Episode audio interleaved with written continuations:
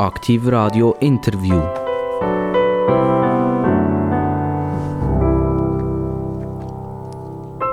Herzlich willkommen zu einem neuen Gespräch auf Aktiv Radio für eine Million potenzielle Zuhörer. Wir begrüßen alle, nicht nur im Kanton Solothurn, im Kanton Aargau, im Kanton Bern, sondern zum Teil hört man sogar noch bis ins angrenzende Zürich Aktivradio. Also, wir nicht nur Berner begrüßen ganz herzlich, sondern selbstverständlich auch, wenn die im angrenzenden Zürich bei uns jetzt mitlosen. Äh, in einer lockeren Runde begrüßen wir Leute, die politische Exponenten sind. Wir gehen langsam auf ein Jahr zu, 2023, Nationalrats- und Ständeratswahlen.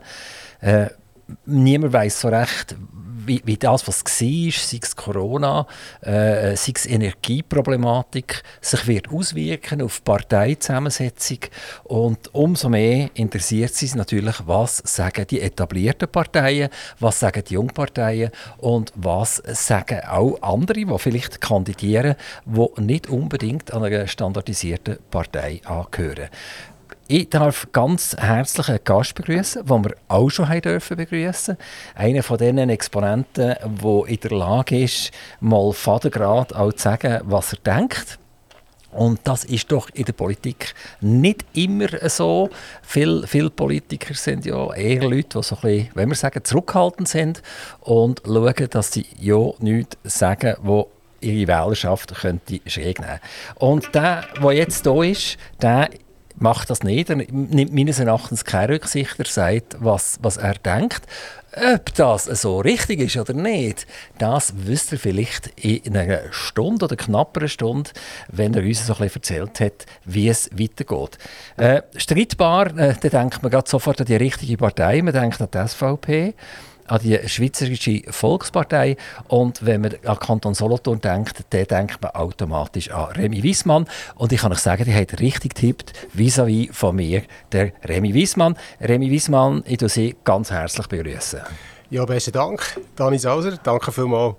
Remy Wiesmann, ähm, wir haben gesagt, das Jahr 2023 steht vor der Tür, also im nationalen Bereich, aber auch wichtige Sachen stehen vor der Tür im kantonalen Umfeld.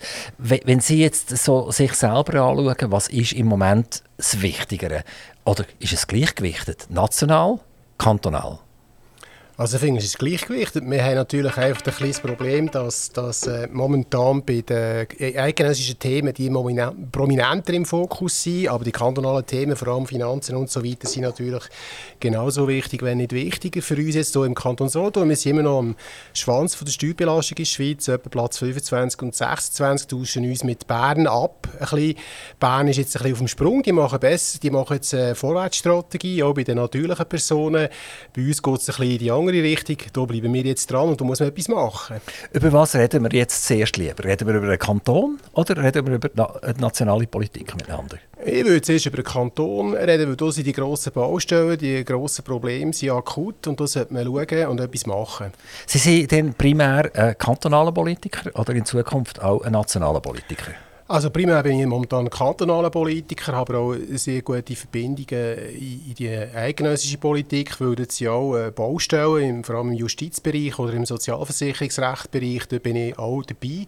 Einfach im Hintergrund bei der Fraktion von uns oder auch mit anderen Parteien zusammen versuchen wir Konsens zu bilden in gewissen wichtigen Themen, wo ja der Herr Berset auch äh, verloren hat in einem wichtigen Bereich, zum Beispiel im IV-Bereich. Dort haben wir ja einen guten Sieg davon getragen, indem auch ihm nicht gelungen ist, noch mehr Leute von der äh, IV in die Sozialhilfe zu transferieren, was dann bei uns mehr Steuern würde bedeuten im Kanton. Also man sieht, es ist nicht Stelle zwischen Eigenossenschaft und Kanton. Man kann also nicht einfach sagen, es ist nur der Kanton oder nur der Bund. Das hängt alles zusammen natürlich. In der Region oder im Kanton Kanton. Sie sind für die SVP da. Sie sind im, im in der Parteileitung von der SVP äh, vom Kanton. Und wie sieht das aus mit Ihren Ambitionen im Bereich von der Eidgenossenschaft? Ja, die sind sicher da. Meine Jahrespartei hat mich nominiert, Kriegstätten. Und äh, jetzt geht es darum, dass dann am 13. Oktober äh, die Amteiversammlung ist. Und dort muss ein Buchiberg Wasseramt entscheiden, ob sie mich auch portieren oder nicht. Ich bin gespannt. Und wenn das klappt, wie geht es weiter? Ja, dann geht es Stegeli weiter auf und dann kommt dann der Kanton. Dann muss dann der Kanton entscheiden, also unsere Generalversammlung, Parteiversammlung, ob sie mehr auf der Liste wollen oder nicht. Also es ist ein, ein dreifaches Verfahren äh, von der Region bis zum Kanton. Und erst dann weiss man, ob man auf einer Liste draufkommt oder nicht. Das ist richtig. Wir haben die basisdemokratische Parteistruktur, die eigentlich vorgegeben ist, die Statuten der jeweiligen Parteivereine, also Kanton, Amtei, Gemeinde. Hat der Kanton schon, denn schon definiert, wie viele Leute auf die Nationalratsliste werden draufkommen bei der SVP? Also ist natürlich klar, wir haben eine Sechserliste, weil ja jeder äh, Kanton Sodom hat nur sechs Plätze auf einer Liste. Und das wird sich jetzt zeigen, wer dort draufkommt. Wir kommen zurück zur Eidgenossenschaft. Wir gehen jetzt aber in den Kanton rein. Remy Wiesmann, welches Anliegen ist das Nummer 1 Anliegen für Sie aktuell? Also für mich ist Nummer eins anlegen sind die Steuern, die Finanzen. Für mich ist es ein wichtiger Punkt. Warum? Es ist ein Standortpunkt. Es ist wichtig, dass die Leute nicht weggehen, die gute Steuerzahl. Es ist auch wichtig, dass äh, der Normalbürger nicht mehr belastet wird im Kanton. Vor allem Hausbesitz. Dort sind gewisse Begehrlichkeiten da. Stichwort Katasterwertrevision. Wir wollen bei den Hausbesitzern ähm, Geld äh, nehmen. Oder? Wir wollen die Steuern erhöhen. Man spricht von 48 Millionen mehr Belastung auf dem Buckel der Hausbesitzer. Und da muss man jetzt etwas machen und da sind wir mit der Initiative dran. Äh, Hände weg vom Katasterwert äh, im Rahmen von der Zwillingsinitiative, wo wir am 19.09., also am Montag, am kommenden Montag, werden die Initiativen einreichen und auch eine Medienkonferenz. Das heisst, die Unterschriften sind zusammen? Die sind zusammen, die sind sehr gut zusammen. Wir haben alle Beglaubigten ausgezählt. Wir sind etwa bei 3200 Unterschriften beim Katasterwert. Und wie tut man das anschauen? 3200 Unterschriften, das tönt so nach einer besser gefüllten Turnhalle. Ist das schwierig gewesen, oder ist das, äh, ja? Das ist natürlich schon nicht ganz nur eine Turnhalle, oder? Man muss ja zuerst mal die Unterschriften haben. Das heisst, äh, das ist ein Knochenbütz. Also da geht man von Haustür zu Haustür. Du kannst nicht einfach einen Massenversand machen, das ist gestorben, oder? Wenn du einfach viel Geld in die Hand nimmst und sagst, ich verschicke mal ein paar Unterschriftenbögen, dann kommt da praktisch nichts zurück. Und wir haben das äh, von Anfang an so auch erkannt und wir haben darum auch, sind wirklich von Haustür zu Haustür gegangen, also ich persönlich auch. Das ist wie ein Hausierer, das ist eine alte Schule, da gehst du läuten, dann kommt, die Türen auf, dann weisst du nicht, ob du auf Ab Ablehnung stossest oder auf, auf, auf Willkommen. Äh, häufig waren sie natürlich froh, dass man kam. Wir mussten erklären natürlich, um was es geht, das ist auch noch schwierig, oder? Du musst den Leuten sagen, um was es geht, das ist nicht eine einfache Materie, die Katasterwerte. Und da bin ich natürlich auch bewusst zu den Hauseigentümern gegangen, weil die sind ja betroffen. Du, du musst ja auch nachher ihnen zeigen, was das bedeutet. Also ich kann sagen, mal, es war eine gute Sache, aber es war natürlich intensiv. Gewesen. Der Staat ist gewachsen und gewachsen und gewachsen und, und eigentlich die Wirtschaftsleistung nicht entsprechend. Und ein wachsender Staat der will mehr Geld, er will gute Löhne zahlen, er will am Drücker sein, vielleicht beim Strassenbau etc. Das heißt also, es wird das Schiff das fährt auf der Aare und das ist fast nicht mehr zu bremsen. Jetzt sollte es ja eigentlich verständlich sein und easy sein, wenn ich zu jemandem gehe und sage, ja, du willst doch äh, Geld sparen oder du willst gerne ein bisschen Geld zurückbekommen, dann sagt doch der Normalbürger einfach Ja dazu. Wieso ist es denn so schwierig, äh, das Thema überzubringen? Sei es vielleicht ein unverhältnismäßiges Staatswachstum, so sehen Sie das ja vermutlich, und äh, eigentlich Geld zurück an den Absender. Wieso ist denn das so schwierig?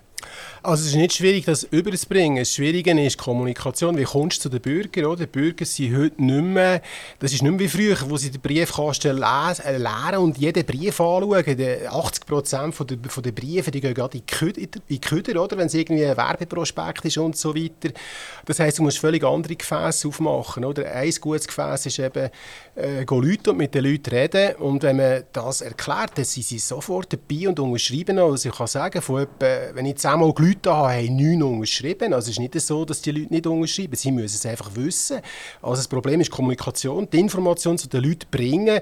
Da langen die klassischen Medien heute einfach nicht mehr. Du musst wirklich mit den Leuten reden, weil sie sind einfach so absorbiert von ihren täglichen Problemen, unter anderem eben auch die Steuerbelastung oder das Schaffen oder der Straßenverkehr, dass sie zu oben völlig kaputt heimkommen und dann nicht mehr noch irgendwelche Gouverne anschauen oder irgendwie Fernsehen schauen oder so, sondern dann, dann wollen sie nachher einfach nur noch noch essen und schlafen. Und dann, wenn halt dann noch einer kommt, und ein bisschen freundlich ist und sagt, hey, wir haben ein Problem, ich will, dass du nicht noch mehr musst zahlen, dann sind sie bereit zu unterschreiben und das ist dann auch eine kurze Sache. Manchmal kommt man da einen Kaffee über oder vielleicht sogar noch ein Krömli. Kann das sein, dass die Zeit jetzt gut ist aktuell für so etwas? Also die Leute haben Angst, vielleicht nur Angst um einen Arbeitsplatz, aber Angst, dass äh, eine zehnprozentige Inflation im europäischen Raum, äh, Deutschland äh, ist auch dort oben. Also es ist nicht nur irgendwie Italien oder Frankreich oder so. Frankreich ist noch ein bisschen weiter unten sogar, weil sie nämlich selber relativ viel Atomkraftwerke haben und Strom produzieren. Das heißt, bei denen schenkt die Stromteuerung nicht ganz so ein, wie zum Beispiel in Deutschland, wo man ja äh, die letzten Atomkraftwerke jetzt noch abstellen Aber trotzdem, der Euroraum meldet äh, eine Inflation von 9 bis 10 Prozent. Das bedeutet, dass der tägliche Bedarf teurer wird. Das bedeutet eben, das Autofahren ist teurer. Der Staat wird vielleicht auch noch mehr Geld. Wird es langsam den Bürger Angst und Bang? Das kann man so sagen. Das ist auch das, was ich auch gespürt habe oder gehört habe bei diesen Gesprächen. Also die Leute haben wirklich ganz knappe Budget und jetzt mal es nichts mehr verleiden. Keine weitere Erhöhung der Fixkosten, also keine über die Karzinserhöhung, keine Benzinpreiserhöhung, vor allem keine Steuererhöhung. Oder? Und da ist genau der höhere Katasterwert, den einer einschenken bei den Hauseigentümern. Das ist völlig richtig. Also die Budgets sind angespannt und gerade jetzt darf man den Leuten nicht noch das letzte Fünf aus dem Portemonnaie ziehen. Du musst den Staat völlig bremsen. Er muss jetzt wirklich Wirtschaft wirtschaftlich äh, klug vorgehen und den, den Leuten nicht noch das letzte Fünf oder den letzten äh, Zehner aus dem Sack nehmen. Und darum ist äh, das ist richtig. Also die, bei diesen Gesprächen spürt man den Druck, den finanziellen Druck bei den Privaten, bei den Kleinen. Und für die wird ja eben gar nicht geschaut in der Schweiz. Oder? Das ist ja das Problem. Alle tun immer nur Partikularinteressen vertreten über die Lobbyisten, aber die, die breite Masse der Bevölkerung, die, die wird, an die wird heute nicht gedacht bezüglich Entlastung. Die haben eure Initiative eigentlich wollen bringen schon vor ein paar Monaten, vor der letzten Abstimmung. Das hat nicht geklappt. Eben, wir haben gesagt, die grössere Turnhalle mit 3000 Leuten drinnen. Äh, es scheint doch nicht ganz so einfach zu sein, rechtzeitig parat zu sein. Die Initiative kommt jetzt eigentlich fast so ein bisschen zu spät. Also Katasterwerk kommt nicht spät, weil das ist ja bereits ähm, so, dass noch nicht im Kantonsrat ist. Also das heisst, äh, die Regierung hat ja das zuerst in die Vernehmlassung geschickt und nachher ist ja die Vernehmlassungsantworten, die sind niederschmetternd gewesen. und jetzt hat er ja schon mal einen Bremser bekommen und natürlich auch mit dem Damoklesschwert von der Initiative haben sie natürlich Angst in der Regierung. Ich habe konkret auch zwei Telefone bekommen, aber ich nicht mit ihnen reden und so weiter. Und wenn jemand anruft, wenn ich das Telefon aus dem Rothaus bekomme, dann merke ich, aha, aha, mal, es ist schon gut, dass wir die Initiative erst schon angefangen haben, dass man also dass der Druck hat in der Regierung, dass unsere Initiative auch schon etwas bewegt hat. Äh, es mag sein, dass die andere Initiative ein bisschen zu spät gekommen ist. Das ist die, der, die Abzugsinitiative, die Steuerabzug. Dort ist ja der Pendlerabzug leider am 15. Mai von der Bevölkerung, äh, die Reduktion ist angenommen worden auf 7000 Stutz. Also gerade Pendler, die heute wichtig sind, die werktätige Bevölkerung ist und die werden recht äh, abgeschröpft. Das ist leider jetzt angenommen worden, auf 7000 reduziert, aber äh, es sind weitere Begehrlichkeiten im Raum, weil eigentlich ist der Pendlerabzug etwa bei 3'500 und da kann ich mir sehr gut vorstellen, dass äh, bei uns auch wieder Diskussionen kommen, die jetzt 7000 nochmal auf 3'500 zu reduzieren. Darum ist es wichtig, dass wir auch die Abzugsinitiative, also Zwilling 2, einreichen. Vor allem auch, weil ja nicht nur äh, Pendlerabzüge dort drin sind, sind alle Abzüge, also auch Sozialabzüge, Familienabzüge, sonstige Berufs- Kostenabzüge. Also wir schützen alle Abzüge vor Begehrlichkeit in den nächsten zehn Jahren. Oder? Und von dem her ist es eben gleich wichtig, dass Zwilling 2, also eben die zweite Initiative, auch eingereicht wird. Wir sind nicht spät. Wir sind in einem kleinen Punkt sind wir vielleicht spät, aber sagen wir, bei 90 Prozent sind wir nicht spät. Und das ist gut so. Ist, ist das äh, äh, ein Tandem, die zwei? Also sind die ersten Unterschriften auch gleichzeitig für den Zwilling 2 oder sind die völlig getrennt voneinander jetzt? Und es gibt, äh, äh, wir werden darüber abstimmen, über das 1 äh, und über das 2. Also die Initiative wird jetzt gleichzeitig eingereicht. Die sind vom Handling her auch auf einem Blatt gesehen. Also der Bürger kann un äh, unterscheiden, tue ich jetzt die eine unterschreiben und die andere nicht, oder tue ich beide unterschreiben. Und jetzt werden sie auch gleichzeitig eingereicht. Wir haben natürlich die Option vorher gehabt, dass wir beide getrennt einreichen, aber das hat jetzt keinen Sinn, weil wir es ja kurz vor, der, vor dem Ablauf von der SAMU-Frist, also wir beide einreichen. Wie das auch der Kantonsrat wird entscheiden oder die Regierung, das ist natürlich ihre Sache. Die können natürlich das voneinander trennen und getrennt zur Abstimmung bringen. Sie können eins favorisieren oder das andere favorisieren. Da, da ist die Regierung und äh, das Kantonsrat völlig frei. Wie sieht das aus, wenn jetzt beispielsweise Kataster würde angenommen werden, die Abzüge aber nicht, würdet ihr denn das nicht akzeptieren und wiederkommen damit? Oder würdet ihr das einfach schlichtweg als Volksentscheid äh, akzeptieren? Also es kommt darauf an, was jetzt zuerst kommt, selbstverständlich. Es kommt auch darauf an, was jetzt die Regierung macht mit dem Katasterwert. Es kann sein, dass die Regierung das ganze Projekt beerdigt. Wir haben ja so gewisse äh, Zeichen schon gehört. Also das ist aufgeschaltet in einer Medienmitteilung. Wir wissen noch nicht genau, wo die Regierung durchgeht. Auf jeden Fall kommt es irgendwann zur Abstimmung und so wie das Volk entscheidet, das werden wir selbstverständlich akzeptieren beim Katasterwert und auch bei den Abzügen. Aber ich bin jetzt der Meinung, ganz bewusst in der heutigen Zeit wird das Volk die beiden Initiativen annehmen, weil eben sie wollen einen Deckel bei der, bei der Belastung, sie wollen nicht noch weitere Belastung und von dem her ist das eine gute Sache für jeden Bürger, für jede Bürgerin, die heute ein knappes Budget hat, hier Ja zu sagen. Da geht es jetzt ganz klar um, um einen Privatbürger, um einen Normalbürger, um sein Portemonnaie und da wird jeder Ja sagen, der stimmen. Da bin ich überzeugt. Steuern ist, wie gesagt, Finanzierung vom Staat. Und wenn man zum Staat geht und das Thema anpackt, dann heisst ja, wir wollen gar nicht mehr Leute, wir wollen nicht mehr Geld ausgeben, sondern dir Bürger und jetzt zu dir über dir Politiker, oder? Äh, seid, seid eigentlich die schuld, dass ihr immer mehr Gesetze macht und mit diesen mehr Gesetzen müssen wir mehr leisten. Das heisst, äh, die Kosten gehen automatisch auf. Ähm, das Argument widerlegen ist manchmal noch, noch, noch schwierig. Oder?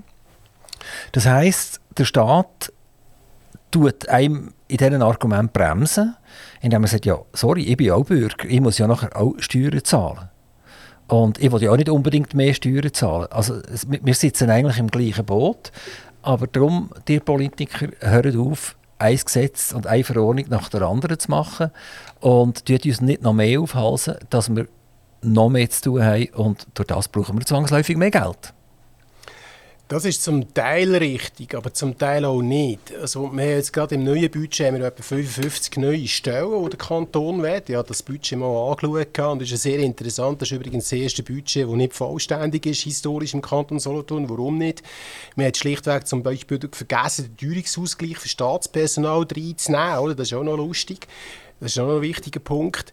Aber jetzt gerade die 55 Stellen, wenn man die anschaut, die sind nicht zurückzuführen zum grossen Teil nicht zurückzuführen auf neue Gesetze, sondern auf, ich kann mal sagen, teilweise innere Probleme oder Abgrenzungen. Also wir haben zum Beispiel auch bei der Ausgleichskasse so einen Fall. Die Ausgleichskasse hat, äh, ein, Persona hat, hat ein Personalproblem und das Personalproblem ist immer ein Führungsproblem und nicht ein Ressourcenproblem. Oder in einer Situation, wo man ein Problem hat im Personal, sei jetzt das Abgrenzungsfrage oder Fehlbesetzungen im Personal, muss man nicht neues Personal reinbuttern. Das ist so, wie wenn man in ein ich sage mal, in einen, in einen unordentlichen Zustand einfach noch mehr Material reinbuttern, heisst es nicht, äh, dass es nachher qualitativ besser wird, sondern man muss zuerst Beruhigung reinbringen und die Personal-, die Führungsprobleme bereinigen. Wir haben nicht nur mit der Ausgleichskasse so eine Situation, wir haben auch in der Justiz so eine Situation und jetzt wird einfach wieder Personal reinbuttert, oder? Also es ist einfach das Problem, dass man sagt, wir haben immer ein Ressourcenproblem, das stimmt nicht. Wir haben vor allem ein Führungsproblem. Und das ist der Hauptharst, der Hauptanteil von dem Personalwachstum ist eben nicht, ähm, die, die Gesetzesbegehrlichkeiten, die gibt es natürlich auch. Und gerade wir von der SVP, wir schauen natürlich genau her, braucht es ein neues Gesetz? Und ich bin auch der Meinung, dass viele Gesetze nicht braucht, viele Vorschriften braucht es nicht, viele Einschränkungen braucht es nicht das ist natürlich auch ein das politische Spiel, oder? Man hat sofort irgendeinen neuen Sachverhalt im Leben und dann gibt es einen Aufschrei und dann kommen die sogenannten Nischenpolitiker, machen ein riesen Tamtam daraus und verlangen mit einem Vorstoß äh, eine Gesetzesvorlage und dann springen alle und dann gibt es natürlich auch wieder neue Stellen. Aber das ist ein Problem, das bei allen Parteien ein bisschen vorhanden ist. Ich sage diesen Politikern, eben Nischenpolitiker, weil sie eben so Partikularpunkte einfach aufgreifen, sei jetzt das irgend, äh, ich weiß nicht was, und dann wird es aufbauscht und das gibt es tatsächlich mehr Stellen. Aber das ist marginal. Also das Hauptproblem in der Verwaltung ist nicht, sind nicht die neuen Gesetze, sondern das Hauptproblem ist eben das Personalwachstum, das vielfach durch Führungsprobleme entstanden ist. Es gibt ja sehr oft ein Hickhack hin und her und das ist nicht lösungsorientiert, das Hickhack. Also der eine sagt A, der andere sagt B und der B sagt dem A, du musst jetzt und der A sagt dem B, du musst jetzt auch. Jetzt, mir denkt, warum geht man nicht mal, wenn wir sagen, mit Fakten dahinter? Also wenn man jetzt behauptet, der Staat ist äh, zu übermächtig, er ist zu gross, er hat zu viel Personal etc., wieso tun die Politiker nicht äh, äh, wollen wir sagen, ein Werkzeug einführen. Zum Beispiel, sagen wir alle fünf Jahre, muss eine von der ganz grossen äh, äh, Treuhandgesellschaften muss eine neutrale Bewertung machen und sagen, wie viel Power man, oder Finanzen könnte man dort rausnehmen und es würde immer noch funktionieren. Weil sonst tut man immer hin und her dreschen. Oder? Der eine sagt, du hast viel zu viele Leute bei dir, du brauchst nicht 54, bei dir länger noch 25. Aber der Beweis bleibt man auf eine Art irgendwie schuldig. Also, es gibt eigentlich kein neutrales Gremium, das dann wirklich reingeht und wirklich sagt, nein, hier braucht es sogar noch drei Leute mehr und hier sind tatsächlich jetzt einfach 40 zu viel. Oder? Äh, wieso hat man so ein Werkzeug nicht? Also das wäre gut, wenn man so ein Werkzeug hat. Nur der Erfahrung in den letzten paar Jahren, die paar letzten Jahrzehnten zeigt eben, dass das Problem ist mit den sogenannten neutralen Gutachten, dass sie eben vielfach gar nicht neutral sind. Also wenn du ein aktuelles Beispiel aufzeigst, oder? Der grösste Ausgabenposten ist ja das Staatspersonal im Kanton Solothurn.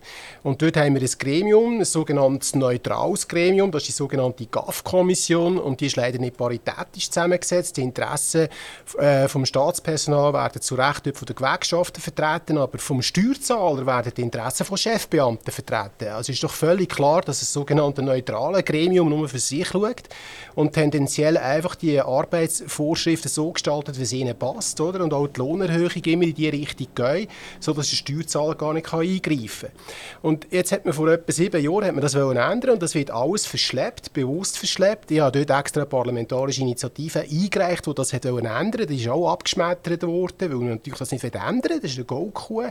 Und dann hat man eben so eine neutrale, eine neutrale Gutachterstelle beauftragt, die Anführungsschlusszeichen, das zu durchleuchten. Das ist nachher bis jetzt noch nicht ins Resultat gekommen.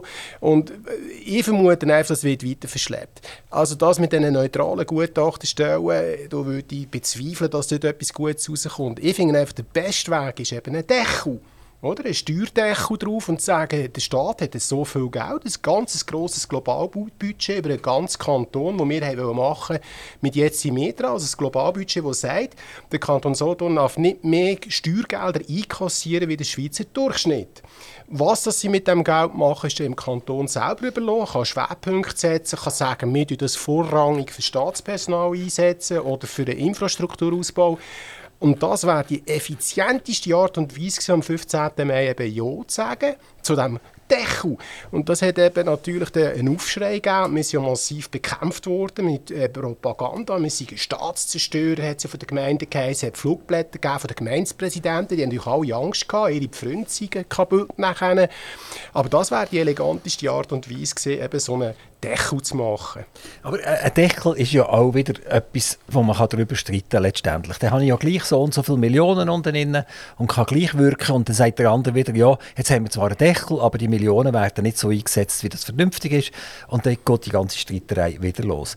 Die könnten doch, dir Kantonsräte, könntet schauen, dass ihr ein Gesetz äh, auf den Weg bringt, wo drinnen steht, es wird eine unabhängige, oder? Das ist, ja, das ist jetzt ganz wichtig, was Sie gesagt haben, es sind nicht unabhängig, sondern das sind, das sind Gutachten, die gefärbt sind. Das darf natürlich nicht sein, sondern die sind beauftragt, weder vom, vom, vom äh, Kanton, noch von den Beamten, noch von irgendjemandem, sondern die sind beauftragt vom Bürger und die können Analyse machen. In einem Grosskonzern macht das auch zwischendurch, oder?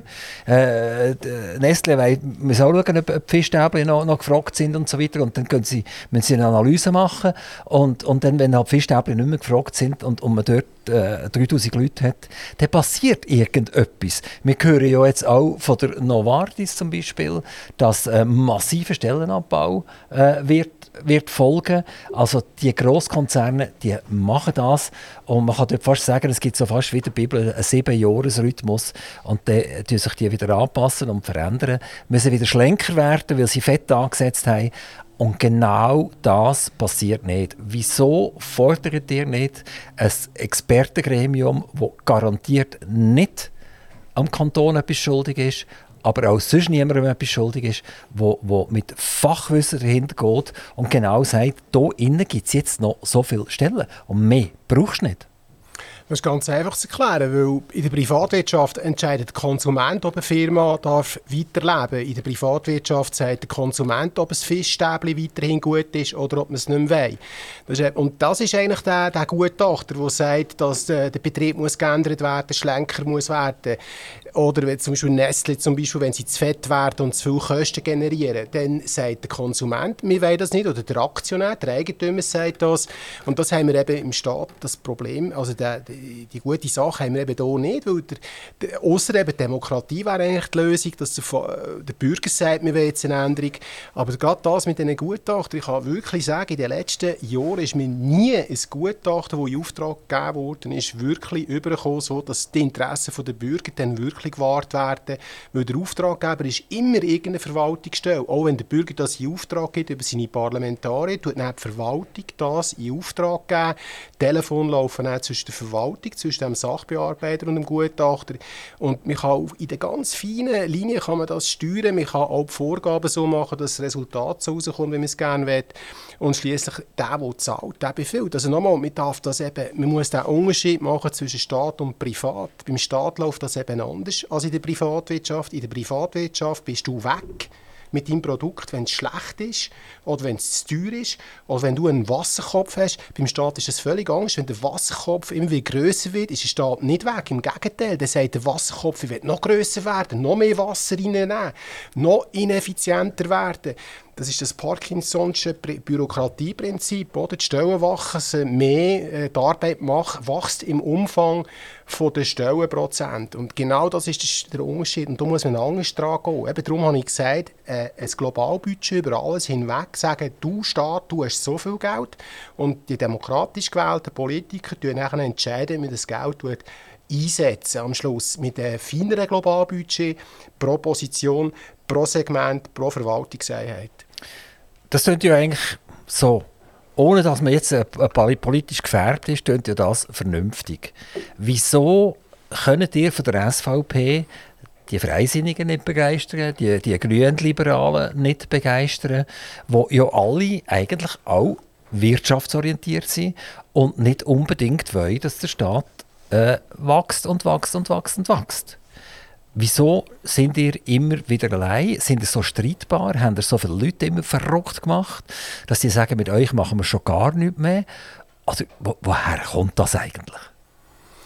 Das ist äh, auch etwas, was ich mir ganz am Anfang gefragt habe, als ich in die Politik gekommen bin. Ich hatte auch ein Bild vom Freisinn. Ein Bild vom Freisinn im Sinne von Liberalität, also freien Markt, freie Gesellschaft, auch schauen, dass der Staat nicht zu mächtig wird, dass der Staat sich re soll reduzieren auf Grundfertigkeiten, äh, also auf die, ich sage mal, Sicherheit, äh, Strassenverkehr, Bildung und so weiter und nicht immer ständig wächst. Einfach müssen feststellen, das ist komplett anders in der Realität, oder? Und das hängt natürlich auch damit zusammen, wenn man die Biografien mal anschaut von diesen Politikern in der FDP.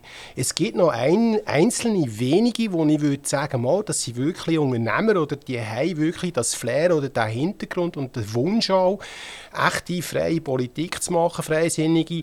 Aber der Großteil der freisinnigen Politiker ist heute irgendwie verhängt oder ist Mandatar oder hat irgendein Ämtli oder ist Gemeindepräsident oder ist selber irgendeine Chefbeamtenposition und ist gar nicht willens und in der Lage, echte freisinnige Politik zu machen. Vielleicht in Nischenthemen schon, oder wenn es eidgenössisch ist, dann tut man sich dann schon hinter die liberale Fahne scheren.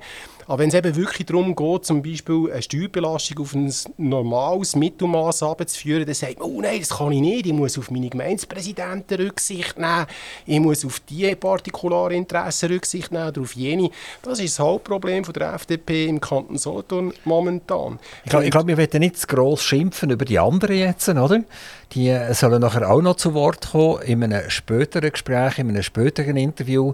Es geht mir eher darum, um, um euch selber, oder?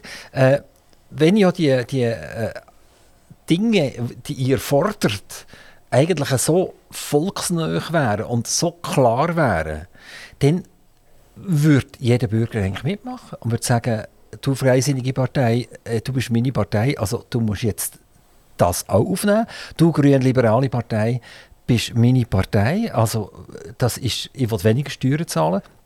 Du musst das aufnehmen. Und trotzdem kommen wir nachher nicht durch. Also die letzte Initiative oder, oder Abstimmung ist Bach abgegangen für euch. W warum schafft ihr das denn nicht mehr als 50 Prozent der Leute zu begeistern für das? Also gibt es mehrere Faktoren. Und wir haben ja 42% äh, Stimmenanteil gemacht. Das ist nicht schlecht, weil wir haben auf der anderen Seite die ganzen anderen Parteien gehabt. Also die anderen Parteien haben ja zusammen über 80%. Eigentlich hätten wir müssen mit 20% verlieren oder? Haben wir nicht. Trotz brutalstem Gegenwind, also trotz massiver Manipulation, Behördenpropaganda und so weiter, haben wir gleich über 42 Prozent gemacht. Das ist also doppelt so viel als unser Wähleranteil und das zeigt, dass wir auf der richtigen äh, Seite sind.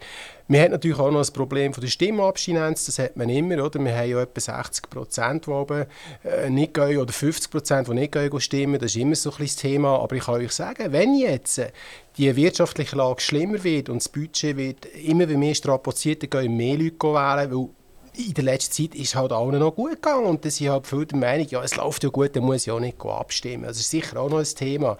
Aber wie gesagt, wir haben von mir aus gesehen nicht verloren. Wir haben ja bewirkt, dass überhaupt ein Gegenvorschlag ist. Also der Gegenvorschlag wäre ja ohne uns gar nicht gekommen. Also die, die sich jetzt so hinter diesem Gegenvorschlag versammeln, äh, die, haben ja gar, äh, die, die, die, sehen gar nicht, dass der Gegenvorschlag ohne uns gar nicht gekommen Der ist ja ein Kind von uns. Und immerhin hat man hier eine Steuerentlastung machen im Kanton von 28 Prozent. Was natürlich jetzt störend ist, ist, dass die Steuerentlastung vernichtet wird durch die kalte Progression, die nicht ausgeglichen wird.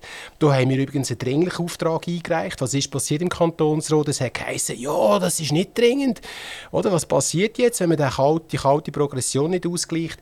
Dann gibt es eine Mehrbelastung von 37 Millionen. Also der, Vorteil vom Gegenvorschlag ist mehr als neutralisiert. Das ist ein totaler äh, Fake. Oder? Wir haben jetzt momentan einfach die Situation, dass wir null Steuerentlastung haben, wegen dem fehlenden Ausgleich von der kalten Progression über die Inflation auf 5% aufrutscht. Übrigens hat man, hat man uns einfach gesagt, ja, es ist nicht dringend, wir müssen jetzt nichts machen, ja, keine Nervosität ins Spiel bringen. Ich habe manchmal das Gefühl, in einem narkotisierten Zustand, wie der Kantonsrat momentan ist, kann es ja gar keine Nervosität geben. Remy Wiesmann, Sie sind 1967 auf die Welt gekommen, eigentlich ein Jahr zu früh, weil so wie Sie streitbar sind, hätten Sie eigentlich eine 68er Geburt sollen sein und äh, und umgekehrt jetzt wieder, jetzt sind ja die 68er alle noch am Drücker, oder? Das, das sind die, die jetzt irgendwie, äh, sagen wir jetzt in dieser Generation 50 bis 70 irgendwann sind. Und äh, auch die könnt ihr ja nicht überzeugen, oder? Auch die scheinen irgendwie sehr, sehr treu zu sein am Staat. Obwohl sie damals aufmüpfig waren und Krawall gemacht haben und das Zeug angeschmiert und gesagt, die Behörden, die wollen wir nicht mehr und unsere Eltern wollen wir auch nicht mehr. Also die sind gegen alles losgegangen, haben auch ein Umdenken gebracht tatsächlich. Sind die heute alle ganz brav daheim und schauen Fernsehen? Im Gegenteil, ich können sehr viele 68er, die immer noch gleich revolutionär oder Revoluzer sind, Es gibt natürlich die 68er, die jetzt den Marsch durch die Institutionen gemacht haben. Die sind natürlich jetzt absorbiert. Mit denen kannst du auch nicht unbedingt reden, vielleicht noch unter vorgehaltener Hand. Aber es hat viele, die gleich denken und ich habe immer wieder neue, komme neue Rückmeldungen über aus der Bevölkerung, gerade von Leuten, die eigentlich früher im linken Spektrum waren, die sagen, wir machen die einzige richtige Politik oder auch wir sagen, ich mache die richtige Politik. Sie sind froh, dass es mich gibt, sagen sie mir auch bewusst und sagen, ich will mich mit dir identifizieren und das sind vor allem auch eben Leute aus dem früher linken Spektrum, also aus dem progressiven Spektrum.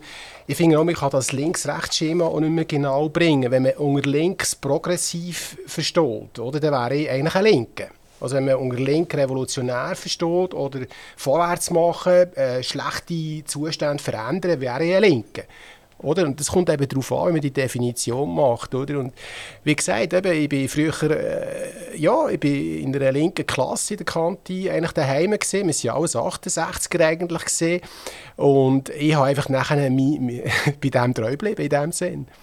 Ähm, kommen wir zurück zum, zum Kanton und kommen wir nochmal zurück zu dem, was ich vorher versucht zu sagen. Oder? Denkt, seit, seit Jahrzehnten läuft das Ping-Pong Staat gegen, gegen Liberale oder sogenannte Liberale und Liberale gegen Staat äh, und mit den gegenseitigen Vorwürfen und die bringen überhaupt nichts fertig. Es läuft einfach weiter. Äh, das Staatswachstum, das ist da, das schlägt kein Geiss weg der, der Staat wiederum sagt, wenn ich das anfangs von unserem Gespräch gesagt habe, ja, äh, wir wollen nicht unbedingt wachsen, es ist eigentlich gar nicht nötig und trotzdem passiert es. Also die Bremse hat nie funktioniert. Man hat äh, äh, einen Personalstopp gemacht in der Eidgenossenschaft, oder? das ist nicht eingehalten worden, das läuft dort einfach wunderschön munter weiter. Da müssen wir eigentlich theoretisch jemanden zur Rechenschaft go, go, äh, ziehen, wird auch nicht gemacht. Also irgendwie denke ich ist eine mega gegenseitige Schaumschlägerei mit irgendwelchen markigen Worten, wo man sich da gegenseitig an den Kopf wirft. Aber lösungsorientiert wäre ja tatsächlich, wie ich das vorher gesagt habe, vielleicht irgendein neutrales Gremium, das alle fünf Jahre äh, das massiv überprüft. Oder dann vielleicht halt den Deckel mal drauf tun, damit wenigstens das Wachstum bremst ist. Wenn hört die Schaumschlägerei auf und wenn tun ihr Politiker nicht dazu, äh, das wirklich akzeptieren, jetzt müssen wir etwas bringen, wo der Staat so ins Enkel stellt, dass er gar nicht mehr kann oder will entsprechend wachsen. Ohne dass man einfach Vorwürfe macht, weil Vorwürfe sind schnell gemacht, oder? Das bringt ja nichts, das bringt überhaupt nichts. Weil das sind genauso gute Menschen wie, wie, wie, alle anderen auch. Und die arbeiten auch wie alle anderen auch. Und trotzdem ist irgendwie ein Kraken am Laufen, wo, wo man nicht mehr stoppen kann. Also wenn bringt er ein Instrument, das wir Bürger verstehen und wo, wo, wo uns Bürger eigentlich wieder besser stellt? Also das beste Instrument wäre das, natürlich bei den Wahlen Leute gewählt werden und dann auch proportional zu der Bevölkerung reinkommen. Oder? Wir haben aber das leider nicht unbedingt. Wir haben natürlich heute viel auch im Kantonsrat zum Beispiel, wo in der Verwaltung arbeiten oder eben auch vom Staat leben. Und wenn man dort ein bisschen Trennlinie machen und die Abhängigkeiten mal ein bisschen hinterfragen, auch bei den Biografien, oder? der Wähler kann sich ja erkundigen, wer ist abhängig vom Staat. Dann kann man das steuern.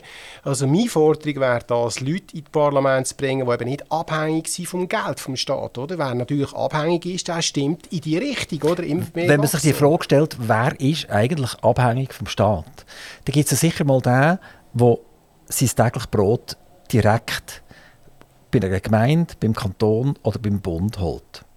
Dann haben wir ja schon eine rechte Menge von Menschen, die, die dort arbeiten und nachher gibt es ja die, die indirekten. Also wenn ich jetzt zum Beispiel ein Strassenbauer wäre und 95% von meinen Aufträgen kommen vom Staat, dann bin ich ja genauso abhängig. Wenn ich äh, Deutschunterricht gebe und es kommen Flüchtlinge in die Schweiz, äh, dann bin ich eigentlich froh, wenn möglichst viele Flüchtlinge kommen, weil dann kann ich ganz viel Deutschunterricht geben. Also das, ist ja wie, wie ein Stern, der ausstrahlt, in der Mitte mega hell, aber da gibt es ganz viele, die weit außen sind, die immer noch von dem profitieren. Und ist das eigentlich ein Point of No Return? Also könnte man sagen, mehr als 50 Prozent der Bürger, die dürfen an eine Abstimmung gehen, sind direkt oder indirekt vom Staat abhängig. Also ich würde nicht sagen, dass es bei den Bürgern 50 Prozent ist, aber sicher in den Parlament. Oder? Wir haben das Problem, dass in den Parlamenten natürlich eben viele drin sind, die abhängig sind vom Staat. Und wenn jetzt jeder von denen, der abhängig ist bei so einem Geschäft, wo es darum geht, mehr Geld bei den Bürgern aus dem Portemonnaie zu quetschen, wenn man sagt, die müssen in Ausstand, oder? das wäre ja eigentlich ehrlich, ich bin befangen, ich bin nicht neutral, dann hat man das Problem eigentlich schon gelöst. Aber eben, das machen sie nicht, die stimmen dann genau gleich ab, obwohl sie befangen sind über die Budget und über die Finanzen und über die Steuererhöhungen. Und ich sage nochmal, das beste Beispiel ist ja die GAF-Kommission, die den, grössten Budgetposten verwaltet im Kanton. Dort drinnen sitzen Leute, die alle abhängig abhängig vom Staat, von den Steuergeldern und dass die kein Interesse haben, das, das Wachstum zu bremsen, das ist ja klar. Das ist ein Abhängigkeitsproblem und ein Befangenheitsproblem. Also wenn wir das sagen, das stimmt, dass in den Parlament ein grosser Teil oder sogar die Mehrheit äh, direkt oder indirekt befangen ist, dann ist der Point of No Return eigentlich passiert und äh, dann können die ja eigentlich daheim bleiben. Also, wir müssen es gar nicht mehr machen, dann können wir das lassen, äh, lassen geschehen, weil man, weil man eh nichts mehr kann verändern kann. Und äh, dann muss man so lange zuschauen, bis es kaputt ist und dann kann man es vielleicht wieder aufbauen. Das ist natürlich sehr, sehr schwarz gemalt. Oder? Wir haben ja alle vier Jahre Gelegenheit, das zu ändern. Und ich muss sagen, wir haben ja bei der SVP unseren Job gut gemacht. Wir haben drei, äh, drei Plätze gewonnen im Kantonsrat. Und wir, werden, wir schauen auch bei uns, dass wir natürlich vor allem Leute haben, die eben unabhängig sind und dass wir das auch klar deklarieren. Wir sind transparent. Ich habe das Gefühl, es gibt eine Richtung in eine Besserung rein. Man muss einfach die Geduld haben. Oder? Steht der Tropfen Stein. Man muss weiterkämpfen. Man muss einfach nicht aufgeben. Und es wird eine Verbesserung geben die Leute müssen halt informiert sein, die Leute müssen wissen, wer wähle da, wer ist abhängig, wer ist unabhängig. Das ist natürlich auch ein bisschen eine Pflicht von der, ich sage mal, von den Parteien, dass sie die Leute auch so portieren und sagen, hey, der ist jetzt abhängig, der wollen wir nicht, oder der ist unabhängig, der ist besser. Bedingt natürlich auch, dass Kleingewerbler auch aktiv sich wählen auf die Liste gehen. Und dort haben wir natürlich das Problem, dass die Kleingewerbler sehr stark belastet sind, beruflich, finanziell und so weiter. Aber man muss auch ermutigen und man muss mit jedem Einzelnen reden und ich habe nicht Angst, dass das äh, in eine falsche Richtung geht. Also ich bin zuversichtlich, dass wir bei den nächsten Wahlen werden zulegen. Das heisst also, 2023 wird die Situation anders aussehen? Ich bin der Meinung, ja, weil die äh, Probleme, die wir jetzt heute haben, das, das ist ein Weckruf für die Bevölkerung. Oder? Die ganzen politischen Entscheidungen in den letzten zehn Jahren sind teilweise in eine falsche Richtung gegangen, Stichwort Energiestrategie 2050 und so weiter. Und die Leute merken jetzt, was das bedeutet, nämlich mehr zahlen, noch mehr arbeiten, weniger Freizeit, ich kann mir die Ferien nicht mehr leisten und so weiter. Und sie merken, dass man da muss einen, Change machen muss und sie werden sich das sicher sehr gut überlegen, nächstes Jahr, wer das sie werden wählen. Gehen wir vielleicht noch rasch in die Eidgenossenschaft. Also sie möchten gerne kandidieren, sie wollen Nationalrat werden und uns entsprechend vertreten. Eidgenössisch ist zum Beispiel die Mehrwertsteuer. Die Mehrwertsteuer mit 7,7 Prozent mehrheitlich, es gibt ja noch ein paar, paar kleinere Prozentzahlen auf gewissen Artikeln, aber so im Großen ist das 7,7 Prozent. Und jetzt gehen wir zur Energie. Die Energie wird auch mit der Mehrwertsteuer besteuert und wir haben auch auf dem Benzin und auf dem Diesel und auf dem Öl und weiß nicht wo, haben wir die Mehrwertsteuer. Jetzt kann man ja davon ausgehen, wenn das Benzin von einem Franken 20, 30, 40 aufgumpelt auf 2 Franken 20, wenn ich das jetzt so in Prozent überlege, könnte man sagen, okay, vermutlich ist so im August, September die Mehrwertsteuer drin vom Vorjahr, wo, wo das Benzin vielleicht Franken 60 war oder Franken 40, ich weiß das nicht mehr ganz genau auswendig. Niemand hat aber nur, nur einen Zentimeter in die Richtung der Bürger etwas gemacht. Ich glaube, auch, auch, auch von euch, von der SVP, ist glaube auch Leute entsprechend gekommen, wo man irgendwie gesagt hat, okay, Mehrwertsteuer so viel wie letztes Jahr, wenn sie drin ist, stoppen, oder? Peng. Energie ist mehrwertsteuerfrei ab sofort. Die Bürger die werden entlastet. Weil jetzt kommen die Mieter gewaltige Nebenkosten über. Wir könnten vielleicht noch, noch über, über die Gasrechnung von der Regioenergie reden. Das wäre vielleicht noch etwas ganz, ganz Spannendes. Da könnt ihr noch etwas Persönliches dazu sagen. Ähm, also, ich fühle mich ja nicht nur ein bisschen ausgenommen in der Steuersituation selber, sondern eben auch in der aktuellen Situation, wo der Staat vermutlich äh, sagt, das ist ja noch cool, oder? Jetzt kommen halt ein paar hundert Millionen mehr äh, äh von, der Energie her. Warum sollen wir die eigentlich jemand anderem geben? Die nehmen wir auch noch gerade. Ja, das ist eine völlig falsche Entwicklung. Und die SVP Schweiz hat ja auch im Nationalen Ständerat, unsere Leute haben immer wieder gefordert, dass die Steuern von, auf den Benzinpreis runtergehen oder wegfallen. Übrigens, Frankreich hat ja das auch gemacht, oder? Und Deutschland hat auch äh, die Benzin, die äh, Treibstoffpreise entlastet steuerlich. Wir haben das Gegenteil gemacht in der Schweiz. Das ist nicht der SVP das Schulden, sondern das ist auch für die anderen, die mitmachen oder die anderen sehen der Handlungsbedarf nicht. Für mich ist ganz klar, die Steuern müssen auf diesen Grundbedürfnissen ab. Es kann nicht sein, dass man dort wo jetzt die Energiepreise aufgehen, dass man dort noch eine exorbitante Steuer drauf hat. Das muss weg. Also, das ist auch meine Meinung. Und ich setze mich oft für das ein, wenn ich jetzt im Parlament sein dass es so kommt. Aber vermutlich äh, seid ihr erst, wenn es klappt, im Nationalrat, wenn äh, sich die Energiepreise wieder ein bisschen neutralisiert haben und dann schaut niemand mehr zurück und sagt, ja, jetzt ist es halt vorbei, jetzt ist es erledigt. Aber es ist und bleibt eine mega unschöne Situation. Also wir haben jetzt hier im Kanton haben wir beispielsweise äh, einen sehr grossen Energieverbraucher, wie, wie, wie die ehemalige von Roll, also das Stahlwerk in Gerlafingen, wo, wo, wo sagt, wir wissen nicht so recht, wie wir uns sollen, äh, positionieren Die haben mal einst die Wahl getroffen, dass sie in freien Markt sind gegangen mit dem Strom aus der aktuellen Sicht ein, ein riesen Fehler, aus der damaligen Situation äh, ein völlig richtiger Entscheid, weil sie viel preisgünstiger an Strom herkommen. Also haben sie den Stahl und die, äh, können produzieren und die Arbeitsplätze sichern. Ähm, die schreien jetzt auch nach dem Staat.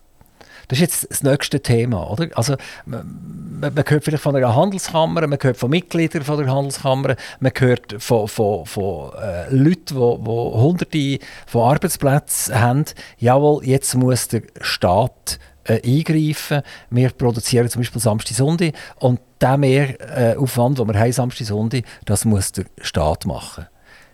Ist das korrekt? Kann man in einer Krisensituation einfach noch wieder einmal mehr nach dem Staat rufen. Und dann sagt der Staat nachher zu Recht, jawohl, genau, die rufen ja schon wieder, oder? Also brauche ich wieder mehr Geld und ich muss ja das auch noch irgendwie durchbringen, also brauche ich noch mehr Leute. Und dann sind wir wieder im genau gleichen Siculus Viciosus drin, wie wir von Anfang in diesem Gespräch äh, darüber geredet haben. Das ist völlig richtig. Also das, ich sehe das auch so. Es ist eine falsche äh, Lösung, dass man jetzt den Firmen noch Geld nachbuttern weil dann passiert genau das, was man nicht will. Dann steigt die Inflation noch mehr, Güter werden noch knapper, Dienstleistungen auch, aber die Geldmenge steigt und steigt und steigt. Also das andere, die andere Lösung ist eben die, dass man die Regulatorien abschafft, die, die eben dazu führen, dass die Fonro zum Beispiel nicht mehr zurück in die Grundversorgung kann. Ich habe dann im Lukas Stuber angerufen, das ist der Finanzchef von der Fonro, und wollte wissen, warum seid ihr, nachdem dass das Bundesgericht Gerichtsurteil erstritten hat. Ist ja, ist ja nicht von Roll, oder? Ja, sorry. Die ehemalige ja. von Roll. Ne? von Roll genau. ist jetzt jemand anders. Du, also, ihr seht, ich bin natürlich aus dem Wasseramt und für mich ist von Roll einfach der Begriff und darum habe ich dort viel Herzblut drin. Also, also Stahl, Gelafingen heisst es ja heute. Aber 2011 hat jeder tatsächlich ein Urteil erstritten vom Bundesgericht, dass sie in der Grundversorgung bleiben Also ein verlässlicher Preis, Strompreis in der Grundversorgung, der wichtig ist für die Planung der Firma. Und dann hat ja wahrscheinlich der Besitz gewechselt und irgendwann haben sie entschieden, wir gehen in freien Markt. Oder? Dann haben wir einen volatilen Preis.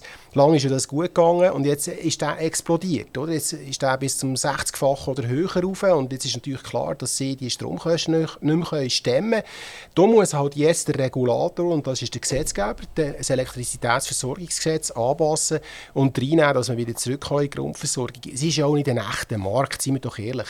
Die Stromliberalisierung, das ist eine Pseudoliberalisierung, wo man gesagt hat, man gibt ein paar Oligopol, gibt man eine marktmächtige Stelle und die können mit diesen Preisen handeln, in Leipzig.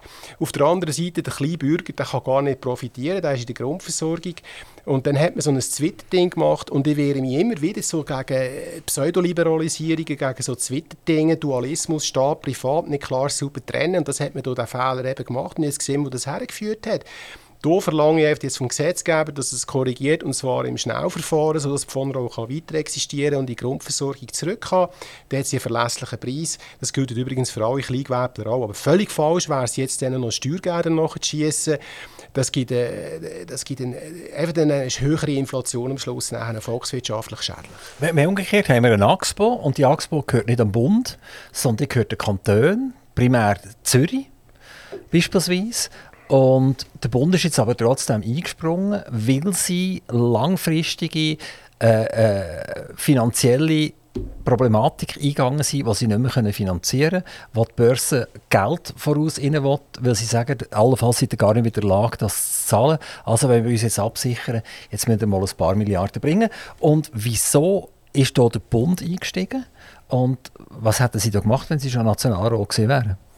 Also ja, vor allem geschaut, dass die äh, sogenannten Energiebaronen, oder, dass die endlich mal aufhören mit dem Grundsatz äh, Verluste, äh, Gewinne privatisieren, Verluste sozialisieren, dass man da klare Leitplanken setzt, wenn man schon hilft, also quasi, quasi von Anfang an sagen, jetzt ist fertig mit diesen Bohnen, jetzt ist fertig so mit Pseudo, äh, Pseudo-Verwaltungsrat und Abschöpfen von der Gewinne in der Chefetage, die sind nämlich gar keine echten Marktwirtschaftler, die sind Staatswirtschaftler. Sind wir doch mal ehrlich, das sind nicht Marktwirtschaftler, das sind nicht Kleingewerbler, die auf dem Markt brutal gegen Konkurrenz kämpfen sondern die haben jetzt einfach Glück gehabt, dass sie über Jahre hinweg in Leipzig einen tiefen Energiepreis hatten und haben sich dann gegenseitig in der Chefetage auf die Schulter geklopft und gesagt, dass sie für sieben sicher sind. Und dort hat er jetzt mal angesetzt, wenn ich mit denen im Gespräch war und habe gesagt, so, jetzt kommen wir oben runter jetzt schauen wir das mal an. Oder? Und dann, wenn man dann schon Geld nachbuttert, dann muss man eine Auflagen rein tun, oder? klare Rückzahlungsverpflichtungen für die Zukunft. Das ist immer der gleiche Fehler. Oder? Sie rufen nach dem Staat, sind marktmächtig, too big to fail. Dann kommt der Kundenstaat und sagt, ja, wir buttern rein, aber wir machen keine Bedingungen. Oder? Keine Rückzahlungsbedingungen, keine Auflagen wegen Bonien, Dividenden und so weiter. Und das kriege ich im Bund an. Und da würde ich eingreifen. Dort würde ich schauen, dass die oben runterkommen und nachher auch das wieder müssen zurückzahlen müssen. Eben, also der Eigentümer ist nicht der Bund jetzt von der AXPO im Speziellen, sondern eben die Kantone. Und jetzt könnte man ja, wenn man das weiterspinnt, den Faden, könnte man sagen, okay, die Aktien gehen vom Kanton zum Bund über, wenn der Bund das finanziert. Und die Kantone können, wenn sie in der Lage sind, das irgendwann erst zurückkaufen. Also man muss, es müsste eigentlich äh, irgendjemand muss es weh machen. Wir haben ja damals die Swiss an die Lufthansa übergeben und äh, zuerst hat man sie aber noch, noch kreditiert und finanziert und der Bund ist nicht Aktionär geworden von der, von der Swiss, sondern man hat ihnen Geld gegeben und das in die Lufthansa überführt. Und, und das Gleiche ist gesehen, nachher im, später in der Krise in, hat man ja nochmal Geld gegeben und äh, äh, Kredite gegeben etc. Ohne das Eigentumsverhältnis gewechselt hätten, sondern die Eigentumsverhältnisse immer noch 100% bei der Lufthansa bleiben. Vielleicht kommt es ja gut raus, man weiß es nicht so recht, aber ich denke, das ist schon richtig. Also wer Geld gibt, der befiehlt und, äh, und dann soll er auch Eigentümer werden. Oder? Und die, wenn man wieder will, dass das wieder zurückgeht an, an Kantone, dann sollen die die Chance haben, das zurückzukaufen. Mit einer anständigen Rendite für den Bund. Ähm, also, jetzt sind wir schon fast wieder, wieder am Ende. Die Stunde ist jetzt schon wieder fast durch. Und, und äh, ich hoffe, ich kann bald einen Grünliberalen, jemanden von der Sozialdemokratie, äh, jemanden von der Freisinn und so weiter äh, hier äh, am Mikrofon begrüßen. Wenn ich Sie dann frage, was soll ich am Grünliberal für eine Frage stellen? Was ist die Grundfrage, die ich dem soll stellen oder ihr soll stellen? Ich würde ihn fragen, wo sieht er wirklich der liberale Teil in seiner Politik? Wo genau? Er soll es aufzählen und klar substanzieren und konkretisieren. Was fragen wir die Sozialdemokratie? Dort würde ich fragen, wo ist Ihre Kritik geblieben, Ihre, Ihre Kritik gegenüber den Mächtigen? Wo ist das Ausgleichende, das Sie früher hatten? Und der Freisinnige, dann fragen wir was? Der Freisinnige würde fragen, wo ist eure freisinnige Politik geblieben? Zeigt mir sie auf, und zwar nicht nur in Nischen oder eidgenössisch, sondern eben vor allem im Kanton. Wie wäre es, wenn wir alle Parteien würden abschaffen und Sachpolitik machen Das heisst, es tut sich jemand profilieren, er sagt, was er für ein Gedankengut hat und Sie haben ja selber gesagt, Sie sind mal eigentlich eher links in jungen Jahren und haben sich nachher in eine andere Richtung begeben. Aber wahrscheinlich sind sie auch heute noch, beim einen Geschäft sind sie liberal, beim anderen sind sie vielleicht ein bisschen reaktionär, beim dritten Geschäft sind sie sehr sozial denkend etc. Also könnte man nicht einfach die Parteilandschaft einfach wegfegen und zu einer Sachpolitik übergehen? Das wäre schon eine Möglichkeit. Dann müsste man einfach Köpfe wählen und keine Partei. Aber dann müsste man auch das Proportsystem natürlich abschaffen. Und Parteien haben natürlich den Vorteil, dass eben, dass man auch gleich kann sich zusammenfinden in einem Verein, das kommt ja aus dem Vereinsgedanken aus, oder? dass man versucht, basisdemokratisch vielleicht eben mal zu oben mal zusammen in einer Base zusammenzusetzen und zu sagen, wir schließen uns zusammen, um die und die Politik zu machen. Das ist eigentlich der, der Ursprung der Partei. Der andere Weg wäre eben, nur noch Köpfe wählen. Selbstverständlich ist das auch eine Möglichkeit. Das haben wir übrigens bei der Regierungsratswahl oder bei den Ständeratswahlen schon. Remy Wiesmann, wenn wir uns 2023 wieder sehen, tun ich Sie als Herr Nationalrat ansprechen. Das weiß ich nicht, das müssen die Wählerinnen und Wähler fragen, die entscheiden am Schluss. Ja, hat er irgendein Gefühl, ein Bauchgefühl oder so, dass das es könnte länger? Das ist schwierig vorauszusagen. Das wird jetzt in den nächsten paar Monaten wird sich das entscheiden und dann weiß man auch ein bisschen weiter, wer wo wie kandidiert. Wie immer zuletzt das Mikrofon noch mal offen, ganz kurz für einen Wunsch, jetzt halt mal von einem Politiker oder von einem Rechtsanwalt, was auch immer, das Mikrofon ist frei offen. Kurz unser Jingle und dann Remy Wiesmann, freie Rede. Aktiv Radio Interview.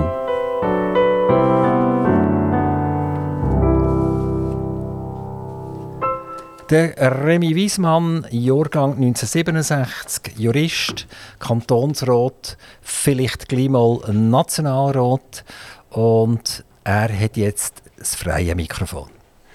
Ich wünsche mir, liebe Solothurnerinnen und Solothurner, dass ihr mehr unabhängige und freie Politiker wählen, die frisch von der Leber weg können, äh, entscheiden und beschließen und eure Interessen vom Volk vertreten. Das wünsche ich mir für die Zukunft. Besten Dank. Liebe Zuhörer, danke, dass ihr dabei waren. Wir kommen bald wieder mit einem Gespräch.